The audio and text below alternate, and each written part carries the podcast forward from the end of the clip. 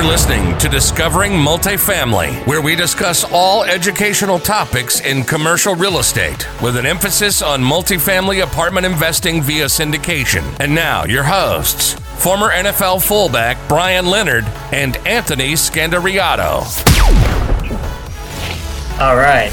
Welcome to the Discovering Multifamily podcast. I'm your host, Anthony Scandariato, and we have a very special guest today with us, uh, Elliot Horowitz with H Equities. How you doing, Elliot? Hey, Anthony, great. I'm doing great. How about you? Doing great. Can't complain. Thanks so, for having me on. Yeah, no, absolutely. So Elliot's a managing member of H Equities, uh, based out of Brooklyn. And um, from what I understand, I've known Elliot for a while. He provides uh, bridge financing for commercial properties and participates in various LPGP positions in uh, actually particularly multifamily uh, and mixed use properties, very similar to my company, Red Knight.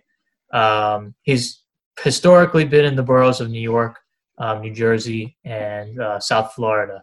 And he also is a private lender who provides uh, bridge loans, and he could talk um, talk to that. But he in general likes to um, invest in uh, value add assets in prime locations with upside. So did I get it? Did I hit the nail on the head? You got it. I think we're done. That's it. good.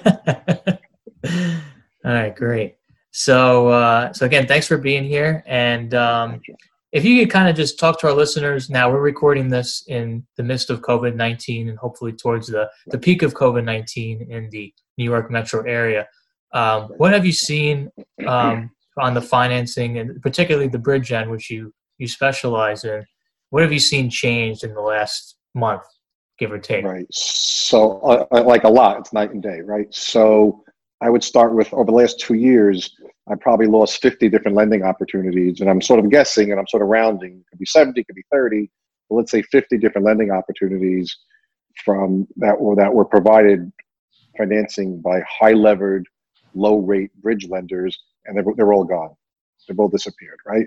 They were reliant on um, cap rate exits that can't happen anymore, and they were reliant on other financing provided to them to lever their returns, and overnight they've disappeared. So what we have now is a, a, a vacancy of, of, of that high levered uh, provider that's gone. So I'm seeing a lot of loans now where I can get better leverage and better rate. So, for example, where in January and February I had no term sheets out, in the last three, four weeks I have seven term sheets out, three of which have been signed. They're all 70 to 50% leverage, and they're all 9 to 10%.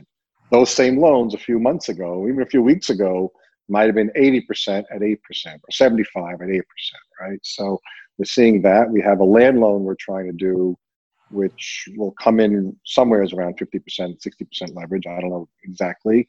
And that rate is going to be like 10% or 11%. So it's really a factor now of who can provide capital at what cost. It's not a matter of how much will you give me, it's what can I get. And it's changed overnight, virtually overnight. And do you see it changing more and more every day? Every day, yeah. Because this is, the, I mean, it sounds like a lifetime already, but basically we're shut down for like a month right? I mean, most people were in their offices March 1st, 2nd, 3rd, 4th, 5th, 6th, 7th, right? By the 13th of the month, the 15th of the month, you were home. 16th, 17th, whatever, right?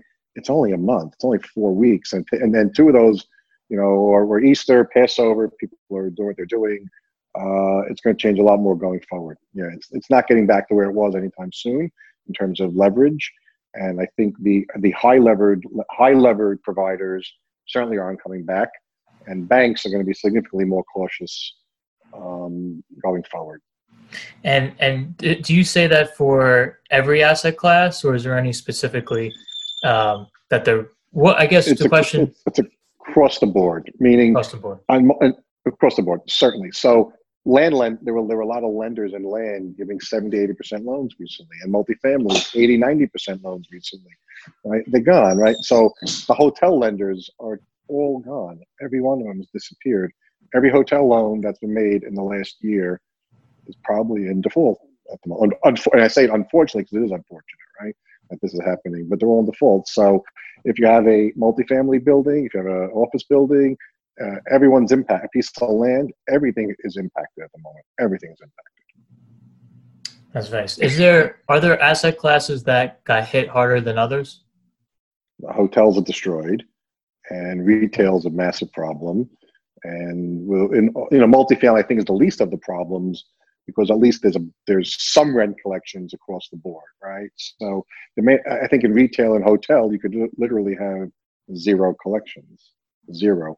Multifamily is not really zero yet. We have in our own buildings, I've seen some collections are at 100% for April, some are at 50% for April, some are at 30% for April. Now, April's not over yet, and some checks probably really are lost in the mail at this point of the cycle, but uh, and because of forwarding of, of mail and whatnot. But if you have a piece of retail with seven tenants, you're probably at zero collection or maybe 10% collection.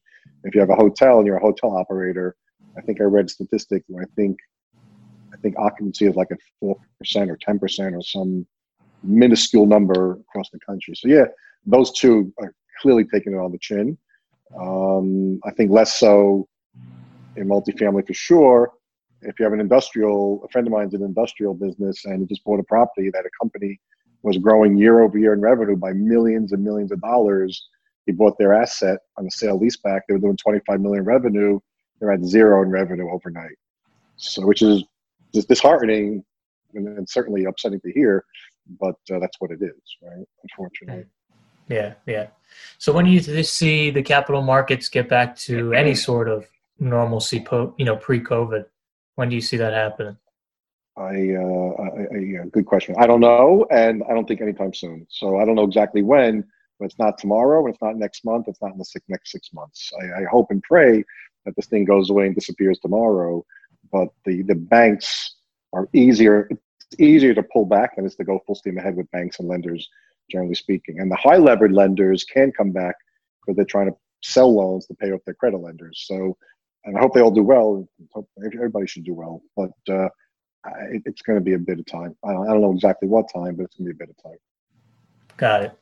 And so, so how would you evaluate deals where, you know, what would you say to operators that had deals in the pipeline pre coronavirus, you know, pre coronavirus, right. and they were going to go in there with, like you said, 80 to 90% loans plus their, their capital and, um, you know, the rates were, you know, LIBOR plus three, 350. Um, really almost like you're at the top of the market and the lenders are really, really bullish at that point. What would you say to them on, you know, should they still move forward with their deals that they had in the pipeline as long as they're not, you know, non refundable on their deposit? What would you say to an operator that has that's been having difficulties? And I'm sure you've spoken to many operators that who are who are in the you know that situation what would you say to them? Like, should they, you know, go to the seller and ask for some price adjustments, or what would you say? So I've spoken to about 12 people in that same position over the last couple of weeks. Some are hard contracts, some not hard contracts, soft contracts, some are, are deal looking at deals. Um, it depends on one's perspective, right? So if your deal, if anyone's deal is dependent on high levered financing, to impress their investors, I say you have a big problem, right? And to get out in a year or two, you got a big problem. I'd say if you're a 10 year investor, you have less of a problem, right? So personally, on, on my end, on our end, when we're when we're equity investors, as you know by now, uh, I'm not an aggressive guy, right? So me, I don't buy property with 80% financing, 90% financing. So to me, I, I never do it no matter what, no matter what, right? So, but if I'm going to buy something now, and we were in the middle of you know, or close enough to three different acquisitions that are now on pause, right? But all those acquisitions are going to be 70% levered or less, right? But the problem is they were five and a half to six caps with 65, 70% financing at three and a half percent. It kind of works. And it does work, particularly when you take 10 year money, right? When you take 10 year money, it kind of works when you have upside in rent. Now, the problem is, like I said before, we have some tenants in some buildings paying great for April and some some are paying terrible for April. Now, what's going to happen in May, I don't know, but I for sure, if you have a ten year horizon, I would still try to get a price reduction, where if possible. I just don't think, I just don't think the banks are going to be giving seventy to five percent or seventy percent of acquisition price. I think they're going to definitely look into the financial operating statements more Um, and if you don't have those from the bar from the seller, no one's getting a loan, right? I think they're really going to look deep into it as opposed to top of the market.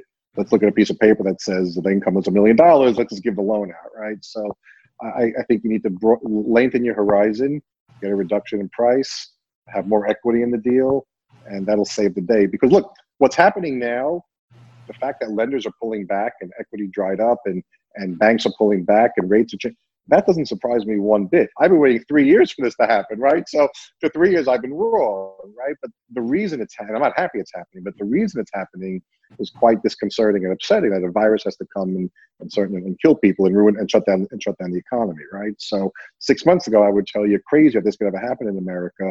So the fact that it's the fact that we're in a position now where banks aren't aggressive and lenders are pulling back and rates are going up in the private space doesn't surprise me one bit the reason it's happening is very surprising and quite honestly, you know, disheartening. But I think, in, but in time they'll get better. But as you're buying something this minute, if you're trying to buy something this minute, I'm getting a better price. I'm not doing anything. I'd rather just lend money. You know, I'd rather just lend and be done with it, right? If you're in contract, if you're in contract, you have a little bit of a challenge, I think. If you're a long-term owner, you can get over those challenges. You have a short-term problem. If you must be out of something in three years with a high levered bridge loan, I think it's a problem. I really do, unfortunately. I know that's that's great, great perspective. Um, so, are there any markets and and Elliot's in the? Oh, your screen disappeared again. Um, yeah, I got a I got a call from one of my partners. Let me just decline it. Hold on. Okay, am I back? Okay. Yeah, you're back. You're back. Uh, not I too much. Not, I was busy. Yeah, not too much longer anyway. Yeah, not too much longer anyway. Um, so after you know the coronavirus dust you know, kind of settles and we don't really know when that's going to happen. It seems to be, you know, leveling off a little bit in the New York metro area, but nothing's really opening back up yet. Um, do you see the private lending space growing once things kind of start to stabilize, or do you think that now is like a real opportunity to um, you know, capitalize on, like you said, it's an unfortunate situation due to the virus, and we all knew there was a recession coming. We just didn't know, you know, when. Um, right. This kind of both hit two birds with one stone. Do you see right. that? You know, this is like the best opportunity for this type of money right now, or at least from your perspective on the lending side, as opposed to equity, um, or you know, do you think there's always a market for it, even in a you know. There's, there's, there's always a market for it. I think it's a great time to be a low levered investor debt investor. At the moment you get better leverage better rates and that's always what i've wanted right? So to me if somebody tells me they got a $10 million property they want $3 million i'm excited right? They want that same $10 million property 8 million i'm not excited right? So i'm not excited. I don't want, in fact, I don't want to do it unless there's some significant value add component that could take me out as a lender. Uh, but yeah, no, but there's, there's plenty of money out there for, for good borrowers with smart business plans that have good leverage, or for people who need just some sort of liquidity event, and maybe they own a building for 40 years and it's worth five million bucks, and now it's worth three and a half million dollars, and they need a million dollars or something like that. But yeah, it's definitely a good time on that side. I think it's a good time to be an equity investor. Look, if somebody, you know, the converse thing is if somebody has to sell this moment for whatever reason, it's unfortunate, but they're going to take a, a, beating, right? It is unfortunate because you know I know that position; it's a bad position to be in. But if someone has to sell this minute, uh, and there are will be people that have to sell for whatever the reason is, personal, financial, whatever, um, they're going to take a beating. So the equity that can move on that will give themselves a really good deal. But that will be maybe the six month or eight month window. Some people think it'll be a much longer window. It's, just, it's really an unknown, right? So if a building was you know ten million dollars in January and ten guys would pay ten million, you know, will one guy pay ten million today, or will five guys pay eight million today, or will twelve guys pay seven million today? Right? It's sort of an unknown because I don't see a lot trading right now. You know, so yeah. and what yeah. is trading is based on contract prices. I guess call it performance pre-March for for a better uh, yeah. for a better um, understanding of things. Like we have a building in contract for sale, small building in Yonkers and the guy's having a hard time getting a loan. So I told him I'd lend the money, right? So if I'm, if I'm selling it and I'm buying and I can lend it on, I would. Hey, you know the asset. Doing that, right? Yeah. But I think there's definitely an opportunity for, for people with equity and, and longer term horizon to find deals and both, you know, de- both as being a debt investor and an equity investor. I think it's a good time for both. That's great. And and like you said, we don't really know when the price correction is going to happen because, like you said, there hasn't been many deals being brought to market during this time. Um, I'm wondering, and I'd love to get your opinion on this. Um, this is more on the uh, Fannie and Freddie side through the agency lenders. So through a government-backed program, um, you know, the forbearances and the de- deferments and mortgages. Do you think that you know that was a bad move by the Fed to allow that? Uh, because I can see some owners not having enough reserves to pay that um, three months of you know principal, interest, taxes, insurance all in one hit if they don't have enough reserves. So do you think that at least for the multifamily side, that's going to create some distress? And if that was a good move at all by the Fed? So the answer is I don't know yet, right? I think they have to do something. I think if you're if you're telling people don't pay rent, you have to tell the banks you can't collect mortgage payment. But at the same token, what the agencies are doing, and I think what I read, I think I read it properly, is they're taking they're giving you a three month forbearance, provided every month you provide certain financial documentation, et cetera, et cetera. And Fannie has some guidelines, and Freddie has other guidelines, and and then they're taking, and then month four, magically everyone's expecting things to be fine. In month four, they're going to lop on, you know, that three months of missed and, and then chop it up into twelve equal payments over the life of the loan. I don't think they're back ending it. I think individual banks can do what they want. There's no real policy. Like I know some individual banks are putting it to the end of the loan. Some banks are saying, tough luck, pay me. Uh, you have an operating account, pay me. But the answer to the operating account is, I got to operate the building. If the boiler breaks, if the windows break, what do I want me to do? The building can't go into disrepair. So it becomes a problem. But I think the, the middle ground is, middle ground is don't pay for three months, provide, provided you can't afford to pay. Like if you can afford to pay, you're paying your loan end of discussion, right? If you can't afford to pay because it's, it's not covering, and or if you deplete your operating account, you put yourself in a worse situation. That's a problem. I, I think it's not so great necessarily. I mean, the ideal scenario would be to lop on three months of payment to the loan balance and, and owe it and owe it on a refi or paid off whenever you have the money. Ideally, that's the scenario. I think that works best. But what happens if month four the collections are still bad? Like nobody knows, right? So I think they'll deal with it in month four. So if, if, if if May would theoretically be the first month of missed mortgage, May, June, July, is everything going to be perfect for August collections? Like, I hope so. I really do, right? But I don't know. So they have to do something. Something you know, you have to you have to either go forward or move back. You can't stand still, right? So I think the the middle ground is what they're trying to do is give you forbearance for three months, provided you need it, really need it, based on proven financials, and lop it on somewhere. You know, maybe the end is the best thing, but the agencies are doing month four payable over 12 installments. Got it. I actually didn't know about the installment plan, um, which has its pros and its cons. But your recommendation is if if the operator can afford to pay and they have enough reserves, pay because right. you don't want to. Yeah, you don't want to be in a bad situation in a couple months. Yeah. Right. If you're collecting rent, pay. End of discussion. If you're not, you know, it is what it is. You have to do what you have to do. If you're collecting, pay. Right. I know some operators who um, are doing it on purpose.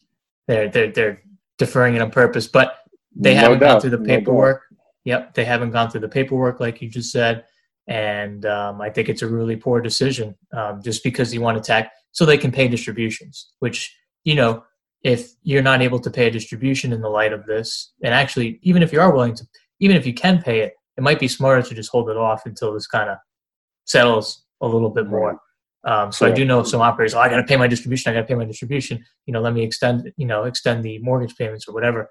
Uh, I just think it. I just think it's a whole funnel. In forbearance, though, but in forbearance, you can't uh, with the with the agencies anyway. In forbearance, you can't pay, take any money out, so it doesn't matter. So if you're full, if you're not paying your mortgage, you can pay your investors. They're not going to allow that to happen, right? Right. So they haven't the gone through it. So Yep. Maybe a bank. I don't know. Every every bank's got their own way of doing things. I'm telling you, the agencies won't are going to be strict about that, and rightfully so, right? So, uh, it, but theoretically, if you don't have money to pay your mortgage, how do you have money to pay your investors anyway? And I love paying my investors. The number one priority is pay your bank, pay your investors, right? Absolutely. But, uh, some investors will be understanding, and some won't. Some operators will try to take advantage, but it's not a good time. It's never a good time to take advantage of anything, and certainly not now. Now, just plug ahead, do the right thing, and uh, we'll hope for the best. Absolutely. Well, great. So we're going to um, conclude this podcast, and we usually conclude it, Elliot, with just three quick questions. So Uh, first one, first one being, uh, do you have a favorite real estate or business book? A favorite business book? Wow, that's a great. I've read so many. That's a great question. So um, uh, the title escapes me. Can I get back to on it later? Like I don't know. I, I, read a lot of books. I don't know that I have a favorite. One book I liked a lot, which was which was the deal about when when the BlackRock or Blackstone, whoever bought Stuytown. That whole saga. I think it was called Other People's Money. Maybe I'm not sure. That was a hmm. very interesting saga of how they bought that building and did the deal and how it went sideways. And I felt that was pretty interesting. Uh, pretty interesting read. I don't. I, maybe that's the name of the book. I don't remember, but uh, that was a pretty interesting read. Interesting. No, I never heard of that. Um, and then number two would be, uh, what are your hobbies outside of lending and, and real estate? My grandchildren. Those are my hobbies. My two my two biggest hobbies. My grandchildren.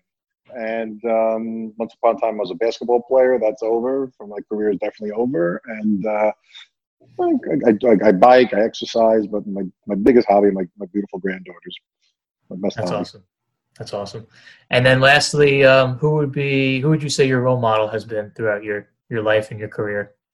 It's very easy. My dad. Very simple. Very easy. Awesome. He was a straight shooter. His word was good, and uh, we we took my brother and I both learned a lot from that. Great, great. So, how can our listeners find you, Elliot? Reach out. Um, how can they reach out? Oh, okay, so my email it's e l l i o t at hequities.com, Elliot at hequities.com. And if you want to call, 917 748 1955. Available 24 6, but not really 24 6, right? But always around, you know? Call, brainstorm. I'm always around. Great. Awesome. Well, thank you very much for listening to this episode of Discovering Multifamily. I'm your host. Thanks for uh, having me. Yeah, absolutely. I'm your host again, Anthony Scandariato, and um, all the links to contact Elliot is, are going to be in the description pages of the podcast, so you can you know find his number, find his email, etc. His LinkedIn page, I'll post that as well. Um, and thank you for joining us again. Really appreciate it. All right, thanks for having me, Anthony. Good luck. We'll talk soon. Thanks so much. Take care.